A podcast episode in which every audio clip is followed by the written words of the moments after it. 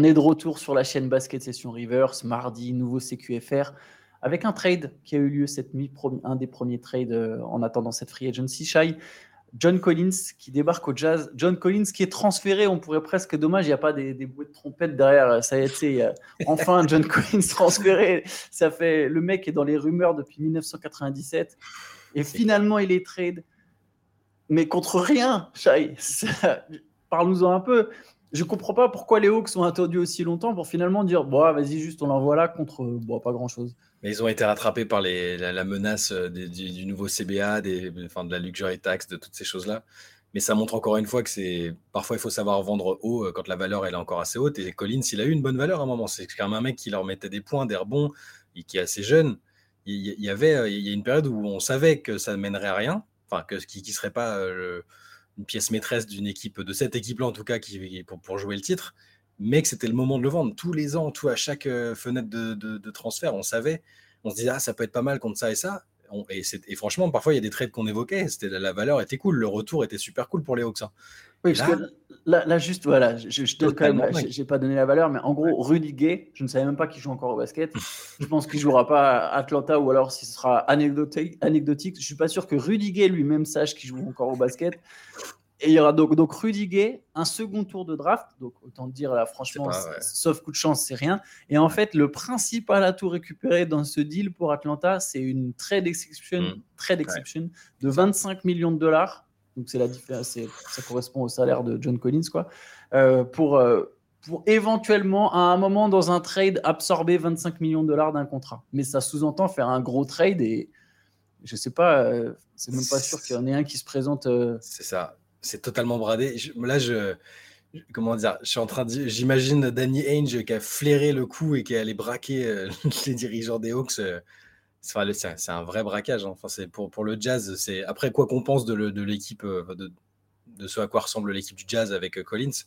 C'est un braquage total. Tu récupères un joueur de 25 ans qui a déjà fait des saisons à 20 points dire bon, pour ainsi dire, hein, quasiment, qui est, qui quand même, c'est un bon joueur. Hein. c'est vrai, Collins, c'est un bon joueur. C'est juste que là, c'était peut-être une question de fit et puis la, stratégie sportive des Hawks n'était pas très claire. Euh, euh, elle est très axée sur Trey Young. Enfin, on sait qu'il y a eu des problèmes dans le vestiaire, ça a changé de coach. Enfin, c'est totalement le genre de mec qui change de, qui peut peut-être changer de décor euh, et devenir un. Alors là, en tête, j'ai l'exemple d'Aaron Gordon. C'est peut-être pas, c'est peut-être pas le plus parlant, mais tu vois, tu vois ce que je veux dire? Peut-être un mec qui, qui, est dans cette catégorie d'âge-là, dont on sait qu'il a, que c'est un très très bon joueur et qui va peut-être devenir un All-Star ou un joueur hyper précieux dans une autre équipe. Et là, le Jazz, ils font un coup Enfin, te rends compte ce que tu lâches pour. Euh, tu lâches un vétéran qui est. Donc, effectivement, plus personne ne savait qui jouait parce qu'il a été euh, tour à tour blessé et puis on ne sait même pas s'il avait vraiment envie de continuer. Et un futur, deuxième tour de draft, enfin, pour un joueur de 25 ans, euh, c'est totalement fou, je trouve que c'est. Mais ça, ça, montre que, encore une fois, il faut. Parfois, il faut vendre quand la valeur est haute et, mmh. et on va voir de plus en plus de, de, de, trades comme ça. Je pense d'équipes qui ont, bah, merdé tout simplement à, à, un moment et qui, de peur de se retrouver encore plus prisonnières euh, vont, lâcher des joueurs comme ça contre rien. C'est ça, parce que le nouveau CBA impose des limites, euh, impose plus de restrictions pour les équipes qui sont fréquemment au-dessus de la luxury tax. Et donc, John Collins, moi, hier, quand j'ai vu le trade avec la contrepartie, je me suis même demandé, mais est-ce qu'il est en fin de contrat? Je me suis dit, est-ce qu'il est en fin de contrat pour que ça explique que la valeur soit si faible? Mais non, il est encore lié jusqu'à la franchise, jusqu'en 2020. Enfin, du coup, il est lié son contrat jusqu'en 2026 ou 2027. Je vais vérifier ça en même temps. Mais donc, en gros, il a quand même un contrat euh, semi-long. Hmm. Et pour Utah, alors moi, je ne suis pas un grand fan du fit. Je, je, je, t'avoue, euh, honnêtement, Mark Cannon qui joue 3 euh, ou John Collins qui joue 3, que ce soit l'un ou l'autre, ça ne me plaît pas des matchs. Je trouve que c'est plus des 4. Je trouve c'est, tu vois, c'est comme Aaron Gordon, justement, pour hmm. reprendre ta comparaison. C'est John Collins, c'est un mec que je préfère voir en 4 qu'en 3. C'est comme Jeremy Grant. Il y a des joueurs comme ça, comme Tobias Harris. Il y a des joueurs, je trouve que dans cette NBA, c'est mieux quand il joue 4. Même Mark Cannon, autant défensivement qu'offensivement au final. Et euh, du coup, je suis pas forcément fan du fit-fit, mais ça reste une équipe qui était déjà correcte l'an dernier, qui récupère, comme tu l'as dit, un bon joueur. Et en fait, pour l'instant, le fit, limite, en fait, on s'en fiche. Euh, le Jazz, de toute façon, il va, l'équipe, elle n'est pas, elle est pas aboutie. Elle, est mm. encore, elle peut encore faire d'autres moves. Et Collins, du coup, vu qu'il a ce contrat-là, bah, ils peuvent le retransférer à un autre moment. Et sans doute contre beaucoup plus que, que ce qu'ils ont lâché ah, là. Sûr et certain. Mais ce qui est beau, c'est je trouve que le jazz, euh, dans tous les cas, on va, on va voir comment ça va fonctionner. Hein. Effectivement, Mark Cannon en 3, on en avait déjà parlé à l'époque à Cleveland. C'était, on n'était pas certain du, la pertinence. Même si là, bon, il l'année dernière, il a passé un cap. Euh, il, est très bien. bon, c'est une équipe qui est très bien coachée aussi. Il faut penser à ça. Est-ce, est que Willardy est pas capable de faire fonctionner tout ça? Déjà, c'est, très possible. Mais j'aime la profondeur qu'ils sont en train d'avoir là, parce qu'ils ont drafté. Alors, c'est, personnel aussi, mais j'adore Taylor Hendricks. On en avait parlé avant la draft. Euh, ils l'ont sur les postes 3-4. je trouve que c'est super. Donc là, ils ont une ils ont une profondeur qui commence à être intéressante. Et euh, comme tu l'as dit, ils, sont, ils peuvent très bien rebondir derrière. Bon, bah, Collins, c'était pas fou, euh, on va repartir sur autre chose. Et puis tu trades un joueur de 25 ans qui va, dans tous les cas, je pense, faire des bonnes stats, même s'il joue 3, hein, ou même ça, il, va les faire, il va tourner à. Il va avoir son rendement. 16 points, 16 points, 9 rebonds, voilà. Enfin, et on va voir. Euh, en plus, c'est un mec. Enfin, je, justement, j'essaie de repenser. Je sais plus si c'était chez JJ Reddick ou ailleurs. Euh, et, Théo m'en avait parlé, pour peut-être confirmer. C'est un mec qui est, très, très, très, très réfléchi, euh, qui, qui, a une vraiment, qui connaît le jeu, l'histoire du jeu, qui, qui est très, qui est plutôt humble, qui, qui c'est un travailleur. Enfin, il y avait plein. J'ai trouvé super intéressant. Et je pense vraiment que c'est un type qui avait vraiment besoin d'un juste d'un changement de décor et qui est qui, va peut-être se révéler à Utah ou ailleurs. Hein. C'est peut-être juste une transition, on verra, mais euh, enfin, c'est un coup magnifique pour Utah dans tous les cas. Et Atlanta, bah, va falloir bien enchaîner derrière pour pas qu'on se mette sur leur dos après l'analyse de ce trade. Je pense que Collins il a été mal utilisé en fait. Il a un vrai mm. potentiel, il a un vrai, il a, il a, il a, il a des, il a des qualités, il a un talent. Euh, sauf que les, les Hawks n'ont jamais su où le faire jouer, comment. Euh, comment maximiser ses qualités? Et tu as raison de souligner qu'il y a un très bon coach à Utah, parce que mine de rien, à Atlanta, justement, il a connu plusieurs coachs et ça n'a jamais vraiment marché. Et le seul moment où il y a un, vrai bon coach, je dirais, Quinn Snyder, c'est le moment où de toute façon, ils s'en séparent. Donc bon. Euh, et, c'est vrai que lui, nous aussi, pour aller dans pour continuer à lui, jeter des fleurs, mais à lui lancer des fleurs. C'est aussi un joueur qui a su souvent, des fois, mettre son écho de côté quand même, s'inscrire dans le collectif malgré les rumeurs, malgré bah oui, c'est plein, comme tu l'as dit, il y a eu des frictions, mais il a quand même continué constamment à, faire le job. Hmm. Et bon, en tout cas, et pareil, euh, le seul point négatif pour Utah, au-delà du fit, on aurait pu dire bah c'est un gros salaire, etc. Vu qu'il va toucher 25 millions, c'est même pas même pas si gros avec le, la hausse du cap annoncé. Et en plus, de toute façon, le Jazz, ils en ont entre guillemets rien à faire vu que c'est pour le moment, euh, comme je disais, leur équipe elle est encore dans, dans sa phase de construction, de peaufinage, donc ils n'ont pas ils n'ont pas encore de grosses extensions à signer. Mark Cannon est déjà sous contrat jusqu'en 2025. Ils ont des pierres angulaires. Walker Kessler, euh, s'il confirme sa, saison rookie, elle est, excellente. en protection de cercle et tout. Enfin, moi, j'aime vraiment bien ce qu'ils ont. Euh, même si, effectivement, on peut se demander si ça va pas. Ça, peut peut-être parfois se marcher un peu dessus, mais Mark Cannon a fait une saison de All-Star. Euh, Collins, on sait ce qu'il apporte. Walker Kessler, s'il progresse, enfin, sa saison rookie très discrète parce que peu de gens regardaient le jazz, mais il a été vraiment excellent autour, il y, a des, il, y a, des pièces, quoi. Il y, a, vraiment du monde. Et comme je disais, Hendrix, que, je pense qu'on va voir cette année et qui va vite euh, se montrer, c'est, ouais, dans la perspective euh, moyen terme, c'est Utah travaille très bien. C'est pas très étonnant vu les gens qui sont en place, euh, vu le coach, vu Danny Ainge, c'est, ça travaille bien. Oui, ça s'est très bien relevé de, de, des départs finalement de Donovan Mitchell et de Rudy mm. Gobert. La franchise est, est dans une bonne, bonne position. Alors évidemment, elle est encore j'allais dire loin, mais pas tant que ça. Enfin, elle n'est pas tout près, on va dire, de retrouver les playoffs, euh, mais, ça, mais ça va dans ce sens. Et, et non, clairement, c'est du bon boulot. En parlant d'une équipe qu'on aimerait bien voir du bon boulot, que j'aimerais bien voir faire du bon boulot, on va, on va parler un peu des Blazers. C'est un point qui revient souvent en ce moment dans le CQFR, mais ça risque d'être le cas encore un moment. Le, dossier Damien Lillard et le dossier Portland euh, rythment un peu l'actualité NBA en ce moment. On a, ils se sont rencontrés hier, Shai, et pour l'instant, statu quo, euh, Joe Cronin euh, a assuré à Lillard que le but était toujours de construire une, équipe compétitive autour de lui.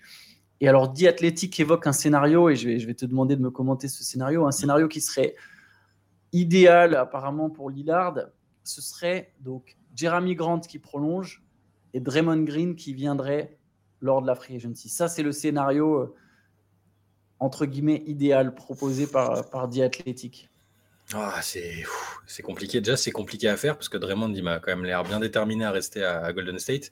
Et s'il part pour Portland, est-ce que c'est -ce c'est vraiment Portland qui est. Est-ce que c'est la Sachant que Portland n'est pas l'équipe qui pourrait lui proposer le plus d'argent. Voilà. Hein. Donc, euh, est-ce que lui va y aller dans un bourbier euh, simplement parce qu'il aime bien Lillard? Je ne suis pas sûr. Et on est encore, de toute façon, enfin, on est encore dans cette phase de. C'est un poker, c'est une partie de poker. Ils essayent toujours de tu, fais la comparaison tout à l'heure avant qu'on commence, mais tu sais, c'est voilà, ces couples qui veulent pas se séparer. mais je comprends parce qu'il y a tellement de bons souvenirs, il y a tellement de. Enfin, il y, a, toujours de l'amour entre Portland et Lillard et, personne, et personne, personne veut faire, le, veut faire la séparation, quoi. Et euh, enfin, où personne veut être jugé responsable de la séparation. Tu sais, ils veulent, euh, veulent pas qu'on dise euh, c'était d'un commun accord, mais l'autre était plus d'accord que moi. Enfin, tu vois, c'est le fameux truc. auprès de ton groupe de potes. Voilà, c'est ça. Mais je, comprends les Blazers parce qu'ils veulent, euh, ils veulent lui montrer. Je veux dire, s'ils essayent réellement de faire Draymond Green, qu'ils vont le rencontrer, parce que Draymond veut rencontrer des équipes visiblement quand même pour, euh, pour faire la démarche de la free agency, tout ça, il veut rencontrer, donc il va peut-être les rencontrer. Eux, après, ils, ont les, ils auront les mains propres. Ils diront à, Lillard écoute, euh, on a essayé de. Regarde, on a fait l'entretien avec Draymond Green, c'est ce que tu voulais. Tu peux pas il dire sera là sans doute à l'entretien d'ailleurs. Voilà, tu peux pas dire qu'on n'a pas essayé. Ils vont tenter d'autres trucs, peut-être rencontrer d'autres free agents, peut-être moins clinquants, mais. Et, et, ils auront respecté leur part du deal parce que à part peut-être sur le pic de draft, mais visiblement toujours dans l'article de The Athletic, ils, disent que ils lui vendent le truc euh, en mode euh, bah, Scoot, Anderson, c'est meilleur que ce qu'on peut faire euh, sur n'importe quel trade avec le pic, ce qui est peut-être vrai, hein, on ne sait pas. et, donc ils lui vendent le truc, et, après on lui dit, et même aux yeux des gens, regarde, regardez, on a, ils, demandaient des gens connus, des, stars, on a essayé de faire venir. Draymond Green, on, a essayé de monter des trades, mais c'est compliqué, la conjoncture, blablabla. Enfin, ils, ils pourront se sauver comme ça. Et lui, euh, bah, c'est pareil. Euh, il essaye aussi de pas être le gars qui demande son trade parce que il a tellement fait d'éclat et c'est pour ça qu'on l'adore. Il a tellement fait d'éclat en disant les gars, moi je suis pas un, je suis un joueur à l'ancienne, je vais, aller jusqu'au bout avec mon équipe. Au bout d'un moment, il faut quand même qu'on essaie de se renforcer, mais je suis pas un de ces mecs qui va rejoindre une super team, donc il faut qu'il fasse très attention aussi à préserver son image. je pense qu'il y tient et t'imagines après tout ce qu'il a dit et tout ce qu'il a fait, si c'est lui qui met vraiment le, qui, demande officiellement son départ euh, après tout ce qui a été fait, c'est compliqué. Donc là, ça peut durer très longtemps. Hein. Franchement, ça peut continuer comme ça. C'est un feuilleton, comme tu disais. C'est tous les jours, il y a un peu des nouveaux éléments. Je sais pas s'ils parlent directement. Là, ils se sont rencontrés, mais euh, ils parlent chacun. Les deux camps parlent aux journalistes. On sait que Lillard mm. parle à ses, journalistes préférés, que le camp de avec Joe Cronin, ils doivent aussi euh, relayer des trucs. Donc ça peut durer très très très longtemps. Et peut-être que peut-être qu'il n'y aura pas de trade du tout dans un premier temps. Hein. Moi, j'espère quand même quand je viens à un moment. J'ai l'impression qu'en fait, chaque partie essaye de jouer un peu sur les deux tableaux.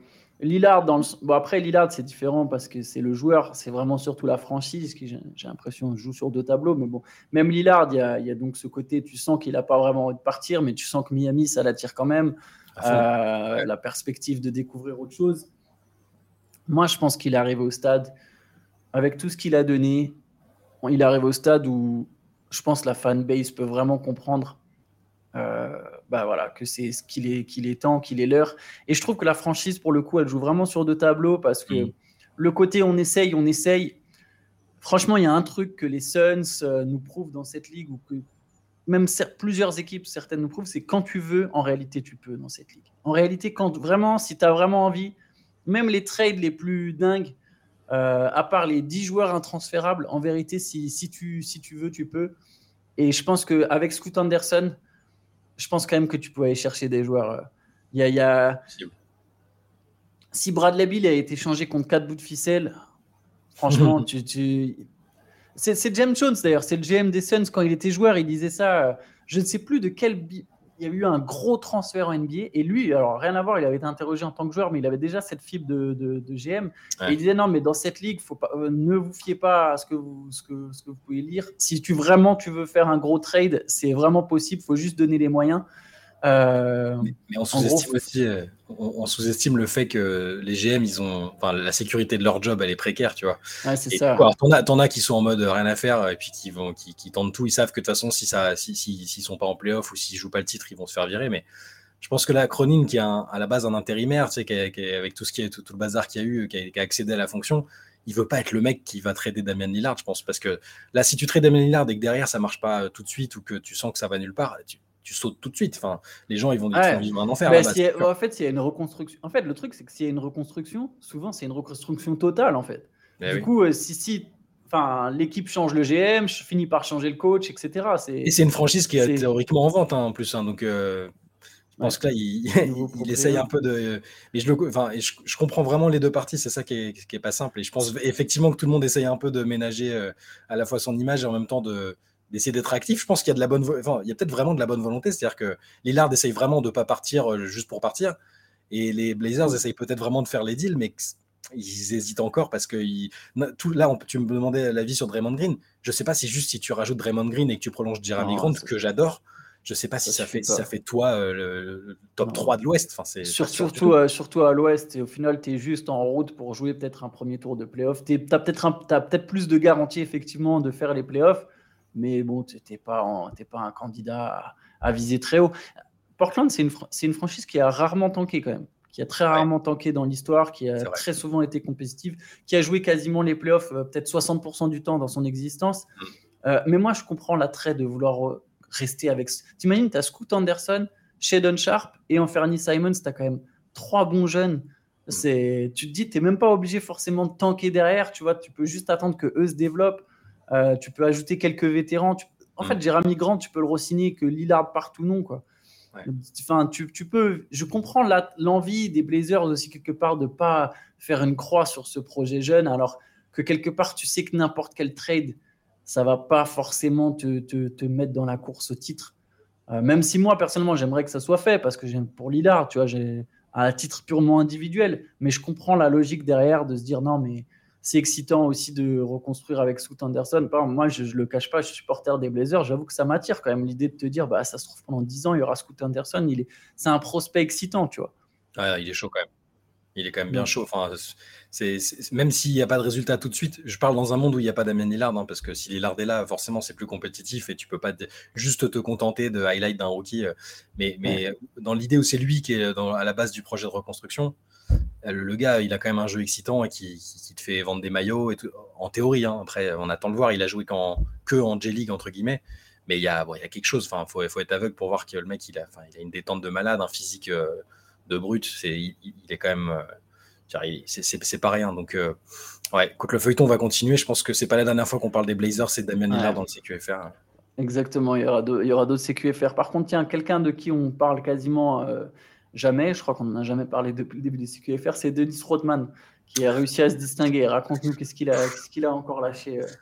Euh, mais il, a, ah, il faut savoir qu'il a, un, il a un truc avec Larry Bird depuis même l'époque où il était joueur, où il jouait avec les Pistons tous les ans ou tous les 2-3 ans, il va refaire une déclin un peu euh, qui n'a pas de sens parce que si tu connais le basket et que tu connais l'histoire du basket, tu sais que Larry Bird, c'est enfin, un monument. quoi. Enfin, c'est un joueur fantastique, euh, intergénérationnel, enfin, qui, serait, qui aurait été bon à toutes les époques. Euh, c'est quasi, sûr, vu le joueur qu'il est, le gabarit, bref. et bah, l'ami, l'ami Rodman n'a rien trouvé de mieux à nous dire chez DJ Vlad. Hein, donc bon, il faut, faut tempérer un peu. C'est, typiquement l'endroit où les célébrités disent des conneries. Euh, il, a, donc il a été interrogé sur, sur Bird, je ne sais même plus quel était le, démarrage de la, discussion. Et en gros, il dit non, mais euh, Larry Bird, s'il avait joué à cette époque-là, là, aujourd'hui, en 2023, avec les règles actuelles et tout, il jouerait en Europe. En, Europe. Donc juste. Bah, il aurait gagné 10 euros de suite alors. Voilà, mais sous-entendu, euh, pas assez fort ou, ou, pas le jeu assez adapté pour jouer aujourd'hui. Ce qui n'a aucun sens parce que c'est. Enfin, moi, j'ai dans l'idée. Euh, alors après, je suis peut-être partial, j'aime beaucoup Bird même si je ne l'ai pas vu jouer en live, enfin, c'est, c'est un joueur que, j'ai beaucoup étudié après, que je, je trouve son jeu fantastique. Je pense qu'il aurait presque été meilleur aujourd'hui qu'à l'époque, avec les moyens d'aujourd'hui, avec le style de jeu pratiqué. C'est-à-dire que c'est un mec en début de carrière, il n'y avait même pas la ligne à trois points. Euh, il a développé son tir euh, petit à petit. Aujourd'hui, avec le nombre de tirs à trois points qui sont pris. Il prendrait 10 tirs à trois points par match. Euh. Vu le niveau du joueur et puis la, qualité de passe, de, le playmaking, les moyens pour, pour prolonger sa carrière aussi, parce qu'il avait le dos flingué, mais parce qu'il jouait, à, il jouait à fond et, qu'il n'avait pas les mêmes moyens. C'est pas la même science du coup. Hein. Bah c'est pas la même science.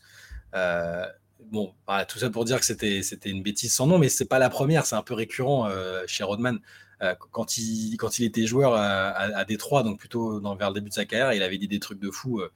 alors un peu sur fond de j'allais dire de communautarisme, un peu de racisme, c'est un peu parce que bon c'était une époque un peu différente, hein, mais il, avait quand même dit euh, Larry Bird, Bird venait de gagner le titre de MVP, il avait dit euh, Bird n'est pas le meilleur joueur de l'NBA, euh, il est blanc et c'est la raison pour laquelle il a reçu le titre de MVP. personne ne donne de crédit à Magic Johnson. Du Kendrick, du ouais, c'est ça. Tu vois, personne ne donne de crédit à Magic Johnson. Déjà, cette phrase, à l'époque, personne ne donne de crédit à Magic Johnson, c'est quand même un peu fort. La superstar des Lakers. qui méritait déjà le titre la saison dernière. Vous pouvez aller lui dire que j'ai dit ça. Je sais que vous le marquerez dans l'article dans tous les cas. Et alors, il s'est excusé 35 ans après, en disant j'étais jeune et stupide. Euh, j'ai dit que s'il avait été noir, il aurait juste été moyen. Euh, j'étais stupide. me suis mis à respecter les gens au fur et à mesure. Mais bon, il le respecte, mais il dit quand même un truc qui est encore presque plus irrespectueux que, que ce qu'il a dit à l'époque. Parce que s'il y a bien un joueur qui, indifféremment de la couleur de peau, aurait été, je pense, fantastique à toutes les époques. Mais bon, ça part de la, enfin, c'est la, fameuse. moi, j'ai dans l'idée, je pense que c'est pareil que, que tu es pareil, que les joueurs, les grands joueurs de chaque époque, ils auraient trouvé le moyen de se. Enfin, bien sûr. Grand, quelle époque en fait, c'est ça le truc. En, fait, en fait, il y, a un truc que je trouve euh, très, euh, comment dire, très bête à chaque fois qu'on mmh. dit ah machin à telle époque, il n'aurait pas été ça, il n'aurait pas été ça. C'est on prend un joueur d'aujourd'hui et on le transpose dans une autre époque et on transpose que le joueur, que ses qualités de joueur, mais on ne mm. réfléchit pas dans quel contexte il aurait grandi si justement il, avait, il était arrivé à cette époque. Eh c'est le truc, c'est comme quand on dit Curry n'aurait pas pu jouer dans les années 90, c'est le truc le plus stupide. En fait, un joueur fort où les Browns n'auraient pas pu jouer à telle époque ou telle époque.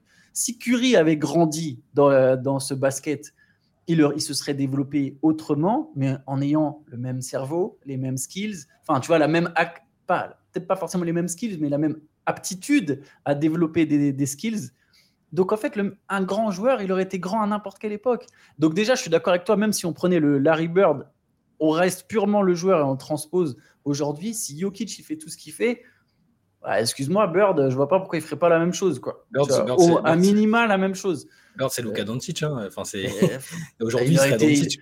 Dans, dans, dans, ce basket avec moins de contact là, mais euh, plus de 3 points, et ça aurait été monstrueux.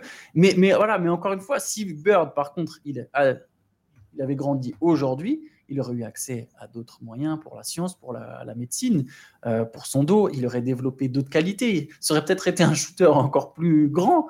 Bien sûr et certain c'est, enfin, c'est complètement, pour moi, ce discours à chaque fois est débile. Ouais, mais machin, si tu le mettais dans les années, mais si tu le mettais dans les années 90, il aurait grandi donc dans les années 80, donc il aurait regardé d'autres baskets, donc il serait développé autrement et basta et point. il, aurait, été fort. Toujours dans ça, de défendre. Ça n'a pas de sens en fait. Toujours dans l'idée de défendre les vieux, c'est pareil, même si on remonte très très loin. Euh, peut-être que tout le monde ne sera pas d'accord, mais tu sais, il y avait le, quand, quand JJ Reddick avait dit euh, machin jouer contre des plombiers, euh, contre des, mais je pense qu'un Bill Russell euh, dans les années 90, c'est pareil. C'était un athlète tellement supérieur à son époque qu'il aurait trouvé le moyen d'être un athlète supérieur après. Enfin, je, voilà, comme Wim Chamberlain. Comme Chamberlain, évidemment. Enfin, c'était des mecs qui étaient tellement au-dessus du.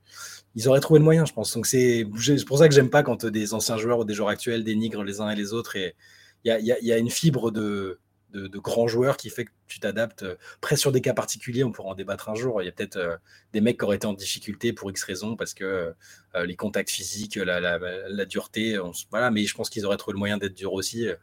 Sûr, ils auraient développé un autre physique en fait, c'est tout. Et comme, et comme nous le souffle Théo dans l'oreillette. je pense que Dennis Rodman aurait peut-être eu du mal aussi en 2023, quelque part. Il aurait dû s'adapter aussi.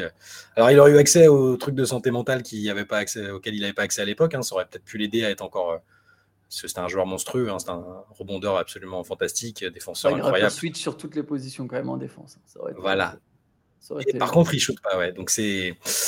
Mais euh, bon, voilà, tout ça pour dire que c'était la déclin un peu, euh, un peu grinçante du jour. Euh. Pour une fois, c'est pas Carl Anthony Towns, donc.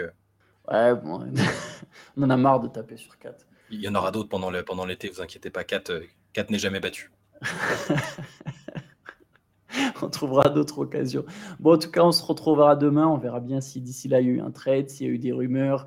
Euh, et on se retrouve ce soir, en fait, d'ailleurs, en réalité. Absolument, On est mardi. Late Session ce soir sur Twitch à partir de 23h. Donc, n'hésitez pas à passer. En plus, vraiment, sur Twitch, vous pouvez nous donner n'importe quel sujet. Généralement, avec Shai, on, je, va vous pas vous mentir, on a arrêté de les préparer. Euh, soyons très honnêtes, on prépare plus trop les, les, live Twitch, juste on vient et on parle de ce que vous voulez discuter. Donc, euh, donc voilà, n'hésitez pas. Généralement, ça tourne autour de plein, plein, plein de trucs différents. Et on est en live pendant euh, une heure et demie, deux heures, même plus deux heures qu'une heure et demie d'ailleurs. Donc voilà, franchement, encore une fois, n'hésitez pas, c'est plutôt sympa. Et nous, demain, nouveau CQFR, bien sûr. D'ici là, bonne journée à tous. 就。